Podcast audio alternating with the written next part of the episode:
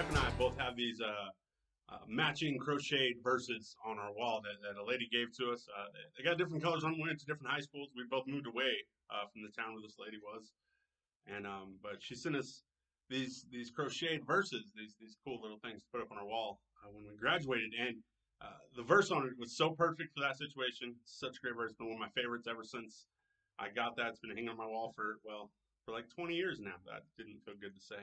Um, Joshua 1 9 is what's on there. It says, Be strong and courageous because the Lord your God goes with you wherever you may go. And that's an idea that gets stated a lot throughout the book of Joshua. This idea of they were supposed to be brave and strong and courageous. They, they weren't supposed to be afraid or intimidated, even though they were coming up against uh, much larger groups of people at times. And, and sometimes we make the mistake when we read those things, we only read the first part of that. Be strong and courageous. All right, God wants me to brave. God wants me to be strong. I'm just supposed to to suck it up, to get this done. And we skip the reason that we aren't afraid. We skip the reason that we can be strong and courageous because it isn't about us. He says, Be strong and courageous because the Lord your God will be with you wherever you go. It's because God is with us that we can be that way. You know, there's so many incredible things that happen in the book of Joshua as as you read this week that you'll see.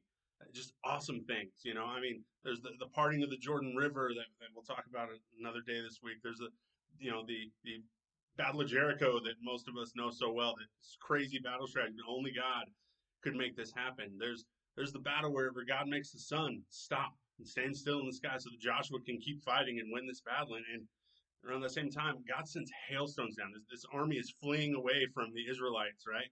And God sends hailstones down to, to take some out. Says that the hailstones killed more soldiers than the Israelite swords did.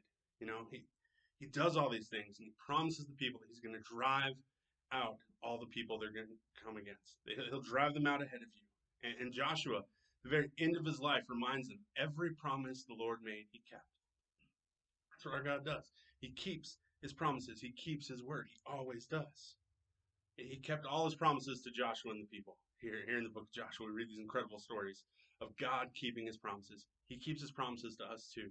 When he promises that he'll never leave us, that he'll never forsake us, when he promises that he has a plan for our life, that he's always working for the good of those who love him, when, when he promises that he'll be with us to the very end, all those things that God promises us, he's going to keep those too. As you're reading this week and, and you read through Joshua and you see these incredible things that God does, he tells people, I'm going to do this, and then he does it. Take heart in that. Take, take courage from that because we can trust God's promises just as much as Joshua and the people did. We can see God come through in amazing ways, just like they did. That's that's such an incredible thing about our God. He keeps his promises, he keeps his word. That's what allows us to be strong, courageous. It's not us.